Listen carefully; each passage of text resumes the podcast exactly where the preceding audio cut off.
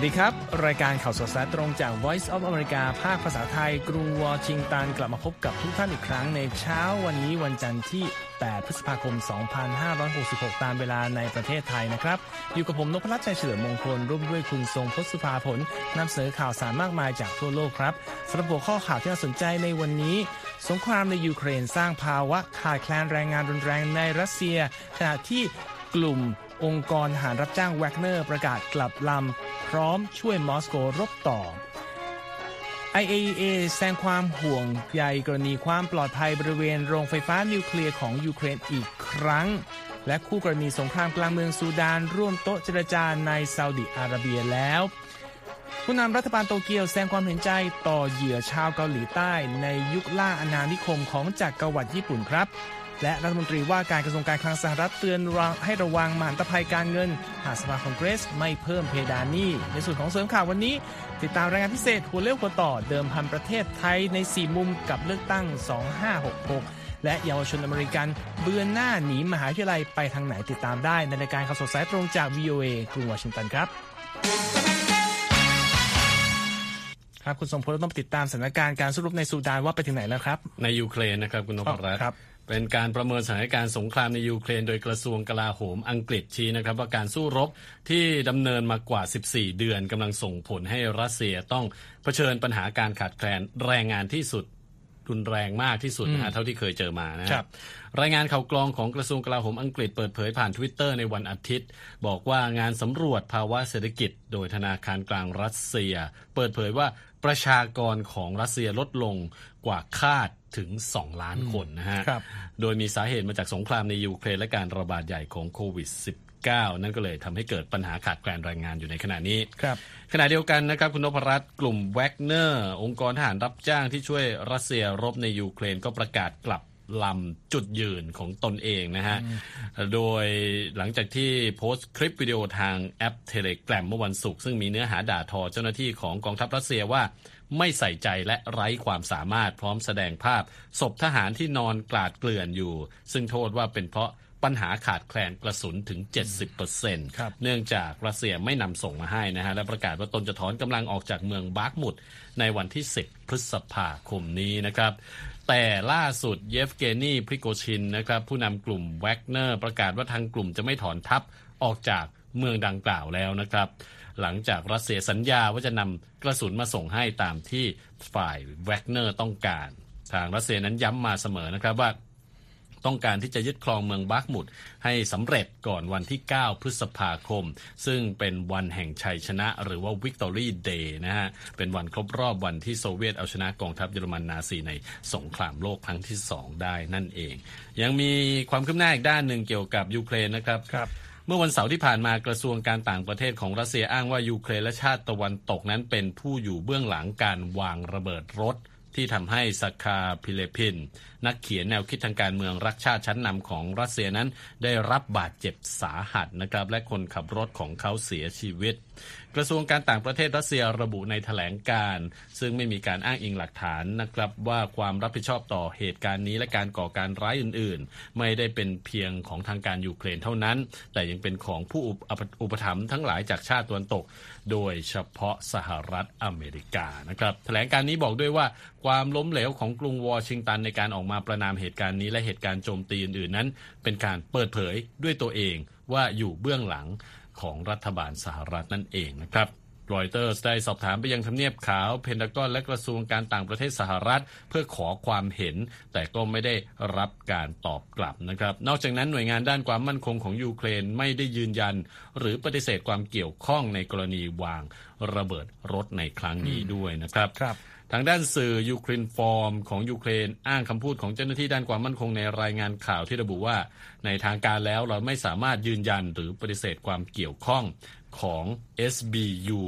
หรือหน่วยงานความมั่นคงยูเครนในเหตุการณ์นี้หรือเหตุ ระเบิดอื่น ๆ ได้ครับอืมครับนั่นก็เป็นสถานการณ์ในยูเครนนะครับครับอีกประเด็นหนึ่งที่เป็นเรื่องเกี่ยวข้องกับสงครามในครั้งนี้ก็คือเรื่องของสำนักงานพลังงานปรมาณูระหว่างประเทศหรือ IAEA นะครับออกมาแสดงความกังวลครั้งใหม่ว่าโรงไฟฟ้าพลังงานนิวเคลียร์ซาปอริเชียของยูเครน ที่รัสเซียยึดครองอยู่ รวมทั้งพื้นที่รอบ ๆกำลังเผชิญความเสี่ยงของมหันตภัยที่เพิ่มสูงขึ้นนะครับ คุณทรงพจน์ครับ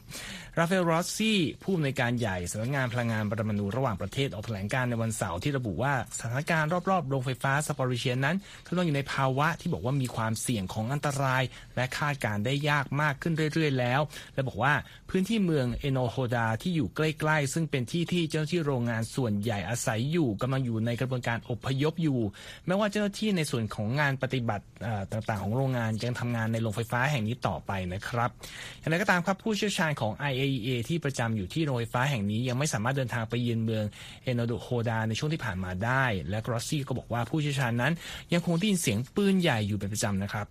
แถลงการณ์ของ IAEA ระบุด้วยว่าโรงไฟฟ้าดังกล่าว ซึ่งตั้งอยู่ทางใต้ของยูเครน มีเจ้าหน้าที่กองทัพและกิจกรรมทางทหารเพิ่มขึ้นอย่างมากในช่วงที่ผ่านมาด้วยผู้อำนวยการใหญ่ขององค์กรแห่งนี้กล่าวว่าตนมีความกังวลอย่างมากเกี่ยวกับความเสี่ยงของจริงด้านความปลอดภัย และความมั่นคงนิวเคลียร์ที่โรงไฟฟ้านี้ และว่าเราต้องลงมือทำการเดี๋ยวนี้เพื่อป้องกันภัยคุกคามของอุบัติเหตุนิวเคลียร์อันรุนแรง และผลกระทบอื่นๆที่ตามมา และจะเกิดกับประชากรและสิ่งแวดล้อมครับ ทางการยูเครนรายงานว่ารัสเซียเนี่ยเพิ่งยิงปืนใหญ่กว่า 30 นัดเข้าใส่เมืองชื่อนิโคโปล ซึ่งอยู่ใกล้ๆกับโรงไฟฟ้าแห่งนี้นะครับแล้วก็ยังอยู่ภายใต้การควบคุมของยูเครนอยู่ในวันอาทิตย์ ซึ่งส่งผลให้มีสตรีวัย 72 ปีคนหนึ่งเสียชีวิต และมีผู้ได้รับบาดเจ็บ 3 คนครับ ครับผม คราวนี้ไปที่ซูดานบ้างนะครับคุณนพรัตน์ครับตัวแทนกองทัพและกองกำลังเคลื่อนที่เร็ว RSF นะครับเดินทางไปยังซาอุดิอาระเบีย เพื่อร่วมเจรจาหาข้อยุติการสู้รบที่ดำเนินมา 3 สัปดาห์แล้วนะครับ มีการคาดหวังว่าการเจรจาที่นครเจด้าในครั้งนี้จะมุ่งเน้นที่เรื่องการ เปิดเส้นทางเพื่อการนำส่งความช่วยเหลือด้านมนุษยธรรม ไปยังกรุงคาทูมนะครับ รวมทั้งเมืองออมเดอร์มาน ซึ่งเป็นพื้นที่ที่มีการสู้รบดุเดือดที่สุดอีกหนึ่งจุดนะครับ การสู้รบระหว่างทั้งสองฝ่ายทำให้มีผู้เสียชีวิตหลายร้อยคน แล้วก็บีบให้ประชาชนนับแสนคน ต้องลี้ภัยออกนอกประเทศนะครับ ทั้งยังทำให้ซูดานขยับเข้าใกล้ภาวะล่มสลายด้วย ขณะที่ความพยายามดำเนินนโยบายหยุดยิงที่ผ่านมาก็ประสบความล้มเหลวมาโดยตลอดนะครับ องค์การระหว่างประเทศเพื่อการโยกย้ายถิ่นฐานของสหประชาชาติ เปิดเผยเมื่อสัปดาห์ที่แล้วว่ามีประชาชนไม่น้อยกว่า 334,000 คนนะครับที่กลายมาเป็นคนพลัดถิ่นภายในซูดานหลังเกิดการสู้รบขึ้น ขณะที่มีประชาชนอีกประมาณ 100,000 คน หนีลี้ภัยออกนอกประเทศไปแล้วนะครับ โดยองค์กรแห่งนี้เตือนด้วยว่าความไม่สงบนี้อาจทำให้มีผู้คนมากกว่า 800,000 คนที่ลี้ภัยออกไปจากซูดานนะครับ องค์กรความช่วยเหลือต่างๆ ก็ประกาศพักการทำงานในซูดาน หรือไม่ก็ลดขนาดการปฏิบัติงานอย่างหนักนะครับ เนื่องจากประเด็นเรื่องความปลอดภัยนั่นเองนอกจากนั้นนะครับยังมีรายงานเกี่ยวกับการปล้นสะดม หน่วยงานให้ความช่วยเหลือต่างๆนะครับตัวอย่างเช่น โครงการอาหารโลก ที่เปิดเผยเมื่อสัปดาห์ที่แล้วว่าอาหารจำนวนเกือบ 17,000 ตัน ถูกปล้นออกไปจากคลังหลายแห่งทั่วสูดานนะครับ และเมื่อไม่นานนี้นะครับสหพันธ์กาชาติสภากาชาติและสภาเซี่ยววงเดือนแดงระหว่างประเทศเพิ่งทำการร้องขอฉุกเฉิน ให้นานาประเทศนั้นช่วยสนับสนุนสภาเซี่ยววงเดือนแห่งซูดาน เพื่อนำความช่วยเหลือไปให้ประชาชนผู้เดือดร้อนจากสงครามประมาณ 200,000 คนด้วยกันครับครับ นั่นก็เป็นสถานการณ์ล่าสุดในซูดานนะครับมาต่อจากอีกข่าวหนึ่งซึ่งเป็นข่าวใหญ่ในช่วงสุดสัปดาห์ที่ผ่านมาเกี่ยวกับพระราชพิธีบรมราชาภิเษกของครับสมเด็จพระเจ้าชาวที่3นะครับครับมีรายงานข่าวว่ากลุ่มต่อต้านเอ่อสถาบันมหากษัตริย์ในอังกฤษออกมาวิพากษ์วิจารณ์การทำงานของเจ้าหน้าที่ตำรวจที่เขาบอกว่าดำเนินมาตรการเข้มงวด ระหว่างการจัดพระราชพิธีนี้ครับพร้อมร้องเรียนว่าอังกฤษตอนนี้ไม่มีเสรีภาพในการประท้วงอย่างสงบอีกต่อไปแล้วตามรายงานของรอยเตอร์นะครับ เมื่อวันเสาร์ที่ผ่านมานะครับ เจ้าที่กรุงออลอนดอนจับกลุ่มตัวแกรมสมิธผู้นำกลุ่มที่ชื่อ Republic และสมาชิกกลุ่มอีก 51 คนที่ใจกลางเมืองหลวงของประเทศ โดยอ้างเหตุผลว่าทำหน้าที่ป้องกันเหตุการณ์ความวุ่นวาย ซึ่งยอมรับว่าสำคัญกว่าสิทธิในการประท้วง ขณะที่ประชาชนนับหมื่นมารวมตัวกันเพื่อร่วมฉลองงานใหญ่นี้อยู่นะครับ ทางกลุ่ม Republic เปิดเผยในวันอาทิตย์ว่าสมาชิกของตนที่ถูกจับกลุ่มตัวไป ก็ถูกทยอยปล่อยตัวออกมาตั้งแต่ช่วงเย็นวันเสาร์หลังจากถูกควบคุมตัวไว้ประมาณ16 ชั่วโมงนะครับ สมิธซึ่งเป็นผู้นำกลุ่มออกแถลงการที่ระบุว่านี่คือการกระทำที่รุนแรงเข้มงวด ซึ่งแสดงให้เห็นว่ามีการวางแผนที่จะทำการจับกลุ่มไว้ก่อนแล้ว ไม่ว่าจะมีหลักฐานหรือไม่ หรือไม่ว่าเราจะทำการอย่างไรก็ตาม สิทธิในการประท้วงอย่างสันติในอังกฤษไม่ได้มีอยู่ต่อไปอีกแล้ว และบอกด้วยว่าการจับกลุ่มทั้งหมดนี้ไม่ได้เป็นการปกป้องประชาชนจากพยานอันตราย แต่เพื่อปกป้องพระมหากษัตริย์จากความอับอายขายหน้าครับ ทั้งนี้ตำรวจอังกฤษเปิดเผยในวันเสาร์นะครับว่าเจ้าหน้าที่นั้นเข้าใจเกี่ยวกับความกังวลของสาธารณชนหลังเกิดเหตุจับ กลุ่มดังกล่าว แต่ก็ชี้ว่าเจ้าหน้าที่ต้องดำเนินการตามข้อมูลที่ได้รับมาเกี่ยวกับผู้ประท้วงที่ตั้งใจก่อกวนขบวนเสด็จนะครับ นอกจากเหตุการณ์นี้เขาบอกว่ายังมีเหตุการณ์วุ่นวายเกิดขึ้นในช่วงเช้าวันเสาร์เมื่อตำรวจทำการจับกลุ่มผู้ต้องสงสัย 3 ราย พร้อมยึดอุปกรณ์เคยบอกเป็นอุปกรณ์เตือนภัยข่มขืนมาได้จำนวนหนึ่งนะครับโดยอ้างข้อมูลข่าวกรองที่ระบุว่ามีผู้วางแผนก่อกวนขบวนเสด็จด้วยการใช้อุปกรณ์เตือนภัยดังกล่าว และขณะที่ประชาชนนับหมื่นออกมารวมตัวกันที่ใจกลางกรุงลอนดอนตามที่เราได้เสนอภาพไปนะครับเพื่อร่วมรับขบวนรับเสด็จของสมเด็จพระเจ้าชาวที่ 3 และสมเด็จพระราชินีคามิล่า ก็ผู้สื่อข่าวรายงานว่ามีสมาชิกกลุ่มริพับลิกนับร้อยคนอยู่ในฝูงชน ร่วมกันส่งเสียงโห่ครับ แล้วก็ชูป้ายที่มีข้อความว่าไม่ใช่กษัตริย์ของเรา not our king ด้วยนะครับ อันนี้ก็เป็นข่าวที่ตามข่าวใหญ่ที่ติดตามกันมาตลอดนะครับขณะทุกท่านกำลังรับฟังข่าวสดสายตรงจาก VOA ภาคสัตไทยกรุงวอชิงตันอยู่นะครับยังมีอีกหลายประเด็นให้ติดตามครับ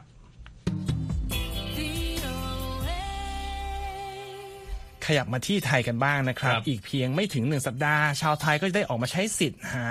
เลือกตั้งสภาผู้แทนในวันที่ 14 พฤษภาคมนะครับ ก็มีการนำเสนอนโยบายมากมาย และมีคำสัญญาออกมา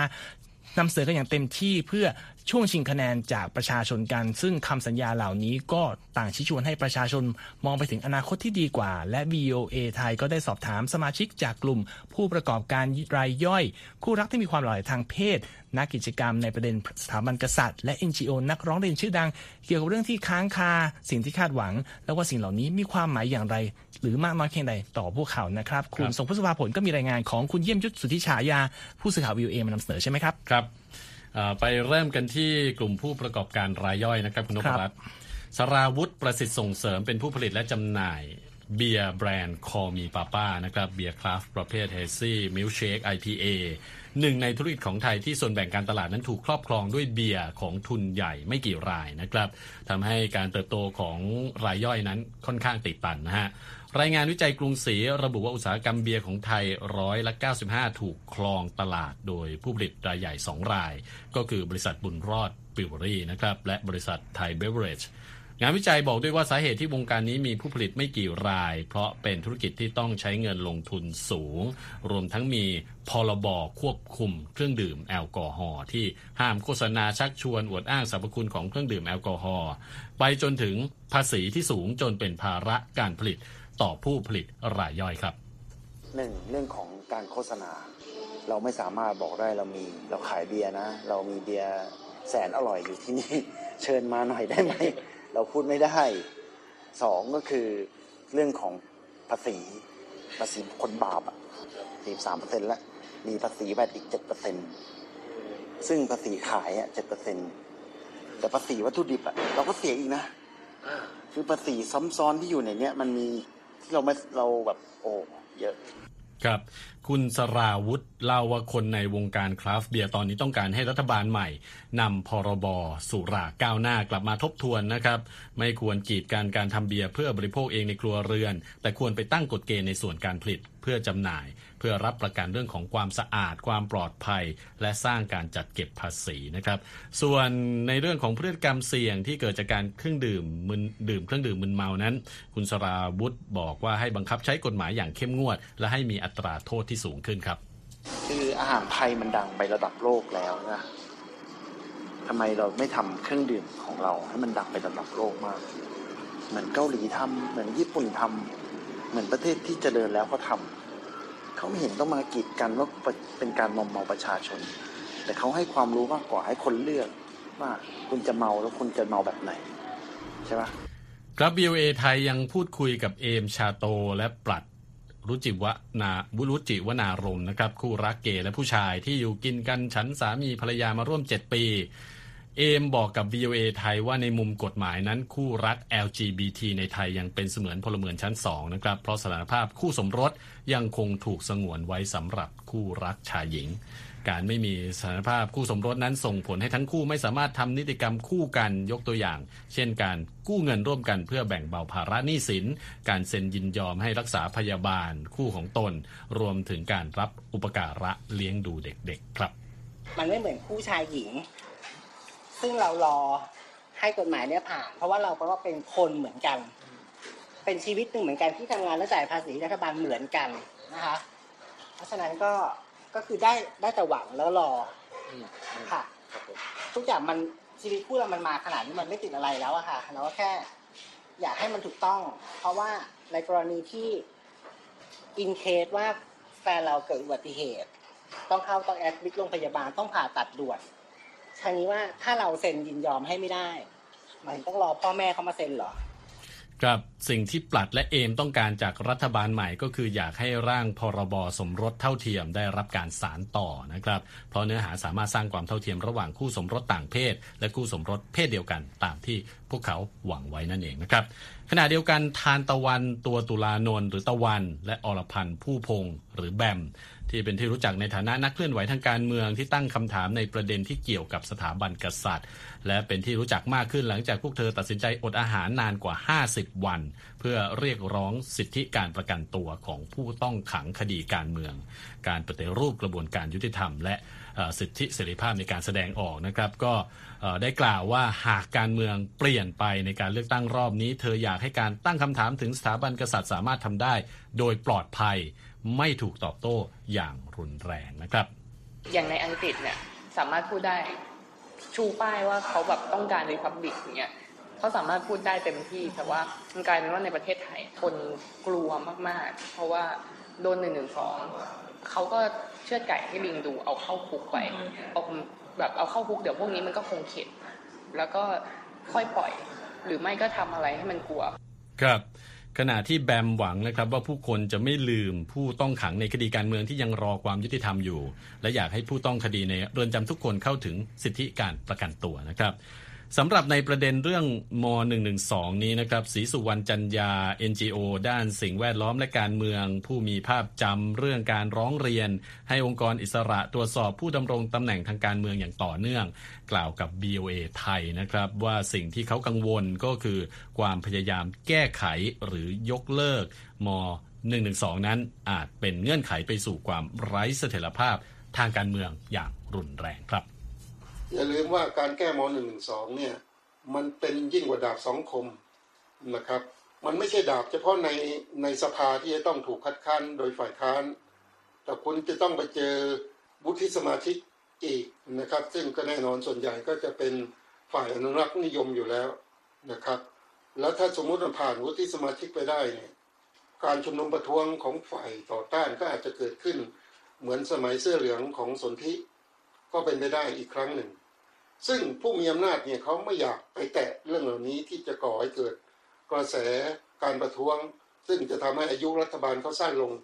มีทางหรอกครับ ครับและสำหรับคุณศรีสุวรรณนะครับ ผู้แทนรัษฎรที่เขาอยากได้ ไม่ใช่คนที่จ้องแต่จะเป็นรัฐบาลอย่างเดียว แต่ต้องทำหน้าที่ด้านนิติบัญญัติด้วยนะครับ เพื่อแก้ไขและปรับปรุงกฎหมายที่ล้าสมัยให้ทันโลกครับ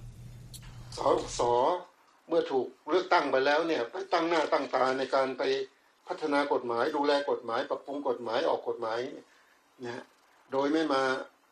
มุ่งเน้นในเรื่องออการช่วงชิงอำนาจ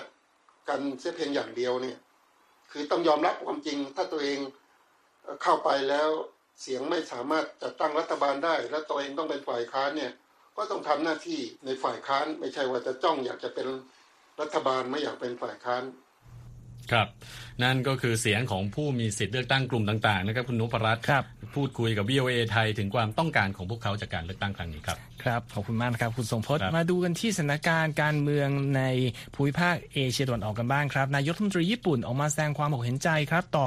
สิ่งที่เรียกว่าเป็นความทุกข์ทรมานเจ็บปวดที่แรงงานบังคับในเกาหลีใต้ต้องเผชิญ ในช่วงที่ญี่ปุ่นเข้ามาปกครองประเทศนี้ โดยท่าทีดังกล่าวมีออกมา ระหว่างที่ผู้นำกรุงโตเกียว เยือนกรุงโซลและร่วมประชุมกับผู้นำรัฐบาลเกาหลีใต้ เพื่อหาทางก้าวข้ามผ่านประวัติศาสตร์ อันจุขมขื่นแล้วก็ฟื้นฟูความสัมพันธ์ระหว่างสองประเทศนะครับ ในการแถลงข่าวร่วมกับประธานาธิบดียูนซุกยอลนายกรัฐมนตรี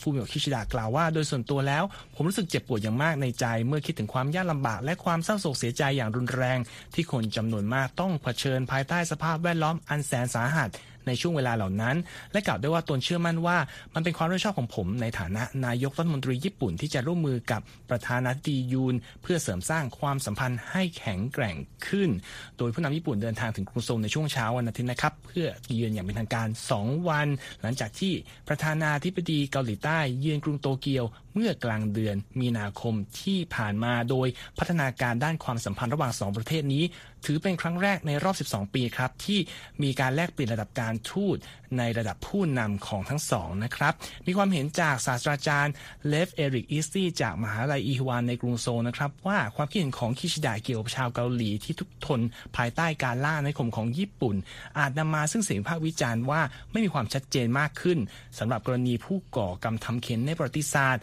และไม่ได้มีการขอโทษอันชัดเจนต่อเหยื่อของประวัติศาสตร์ แต่ก็มองว่าคิชิดะได้เยือนสุสานแห่งชาติของเกาหลี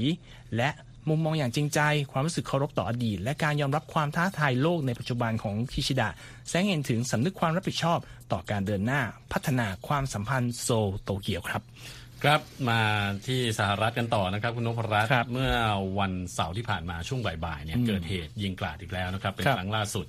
ที่อ่าห้างสรรพสินค้า Allen Premium Outlets นะครับที่เมือง Allen นะครับห่างจากนครดัลลัส ขึ้นไปทางเหนือประมาณ 40 กิโลเมตรนะครับ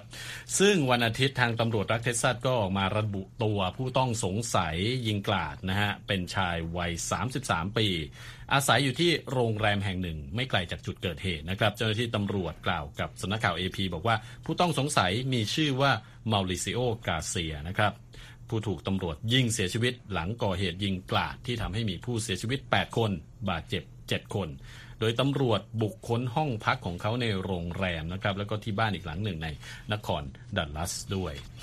ตำรวจพบอาวุธปืนหลายกระบอกในที่เกิดเหตุนะครับครับรวมทั้งปืนพกและปืนไรเฟิล AR-15 นะครับภาพจากกล้องวิดีโอติดรถยนต์ที่ถูกเผยแพร่ในโลกออนไลน์แสดงให้เห็นคนร้ายลงจากรถยนต์ แล้วก็เริ่มยิงใส่ผู้คนที่เดินอยู่บนทางเท้า มีเสียงปืนดังขึ้นมากกว่า 30 นัดนะครับโจนาธานบอยหัวหน้างานด,ดับเพลิงเมืองอัลเลนนะครับบอกว่ามีผู้เสียชีวิตในที่เกิดเหตุ 7 คนรวมถึงตัวมือปืน และมีผู้เสียชีวิตที่โรงพยาบาลอีก 2 คน ขณะที่ผู้บาดเจ็บอีก 7 คนยังพักรักษาตัวนะครับในจำนวนนี้ 3 คนมีอาการสาหัส ประธานาธิบดีโจไบเดนก็มีแถลงการณ์นะครับ บอกว่าคนร้ายใช้ปืนไรเฟิล AR-15 เป็นอาวุธ พร้อมเร่งเร้า ให้รัฐสภาสหรัฐ เพิ่มกฎหมายควบคุมอาวุธปืน และกระสุนมากยิ่งขึ้นนะครับ ส่วนผู้ว่าการรัฐเท็กซัสเกรกแอบบอตสังกัดพรรครีพับลิกันก็ออออกมากล่าวถึงเหตุกราดยิงครั้งล่าสุดนี้ว่าเป็นโศกนาฏกรรมที่ไม่สามารถอธิบายได้เป็นคำพูดนะครับ เขาเพิ่งลงนามในกฎหมายผ่อนคลายการควบคุมอาวุธปืนไม่นานนี่เองนะฮะครับ ข้อมูลที่จัดทำร่วมกันนะครับระหว่างสำนักข่าว AP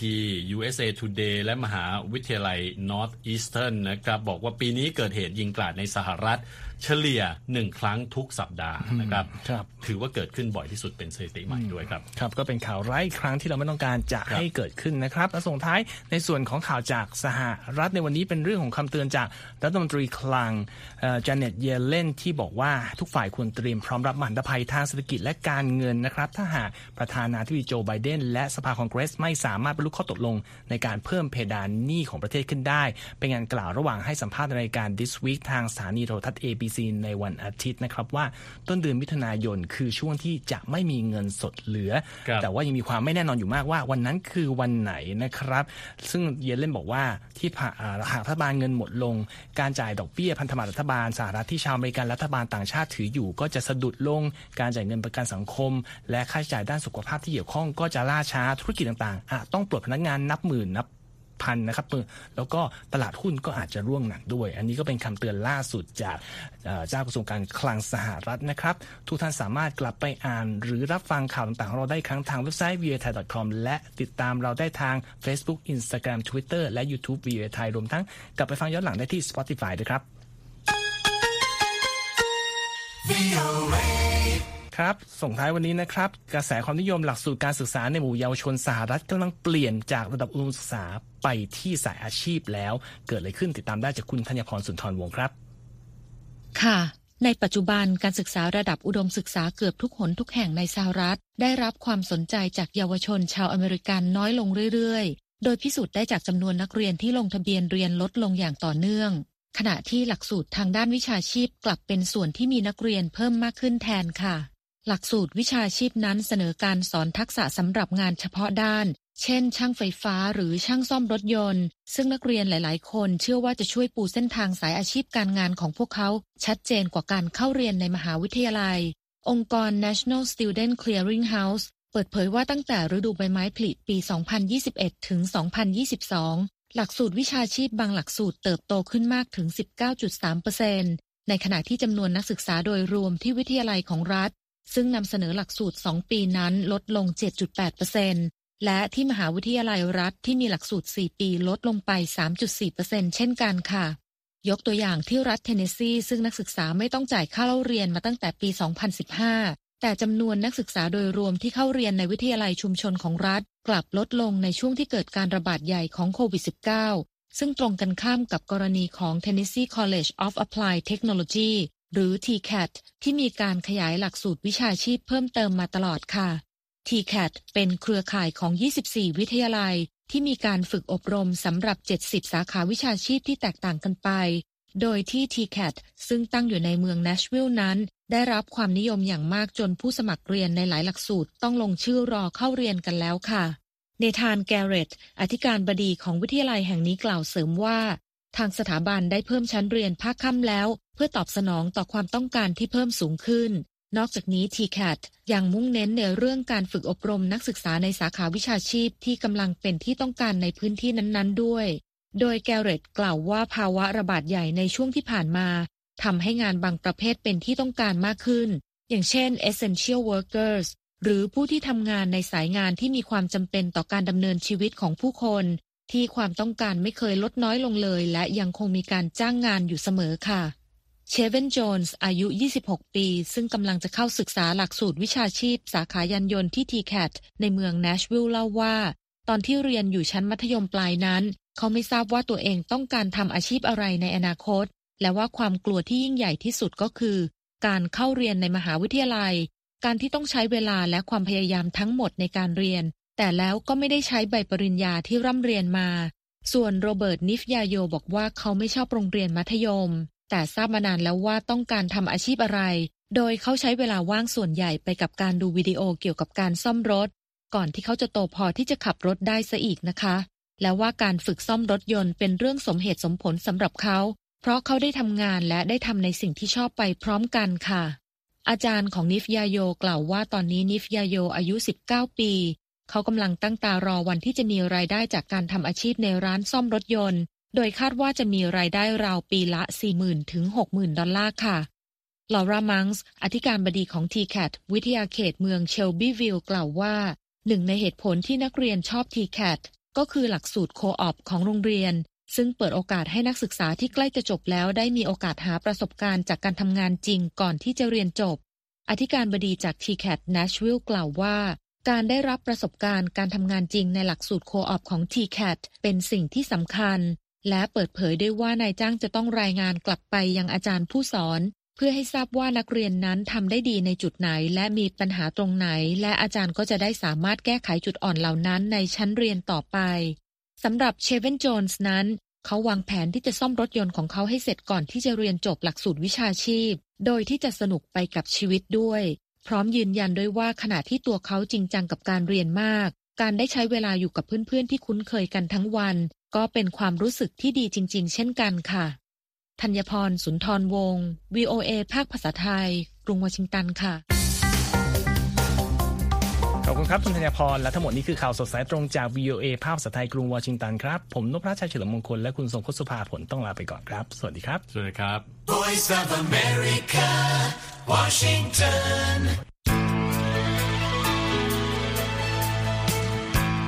ครับและที่จบไปเป็นรายการจาก VOA ภาคภาษาไทย รายงานสดส่งตรงจากกรุงวอชิงตันประเทศสหรัฐ คุณผู้ฟังสามารถติดตามข่าวสารจากทั่วโลกได้ในทุกที่ทุกเวลา ที่เว็บไซต์ voa thai com รวมถึงทุกช่องทางในโซเชียลมีเดีย Facebook YouTube Twitter และ Instagram เริ่มต้นวันด้วยการอัปเดตข่าวสารจากทั่วโลก ผ่านรายการข่าวสดสายตรงจาก VOA ภาคภาษาไทย และสุดสัปดาห์กับ VOA ทั้งยังเรียนรู้เรื่องราวทางวัฒนธรรม และไลฟ์สไตล์ ผ่านรายการภาษาอังกฤษแบบอเมริกันของเรา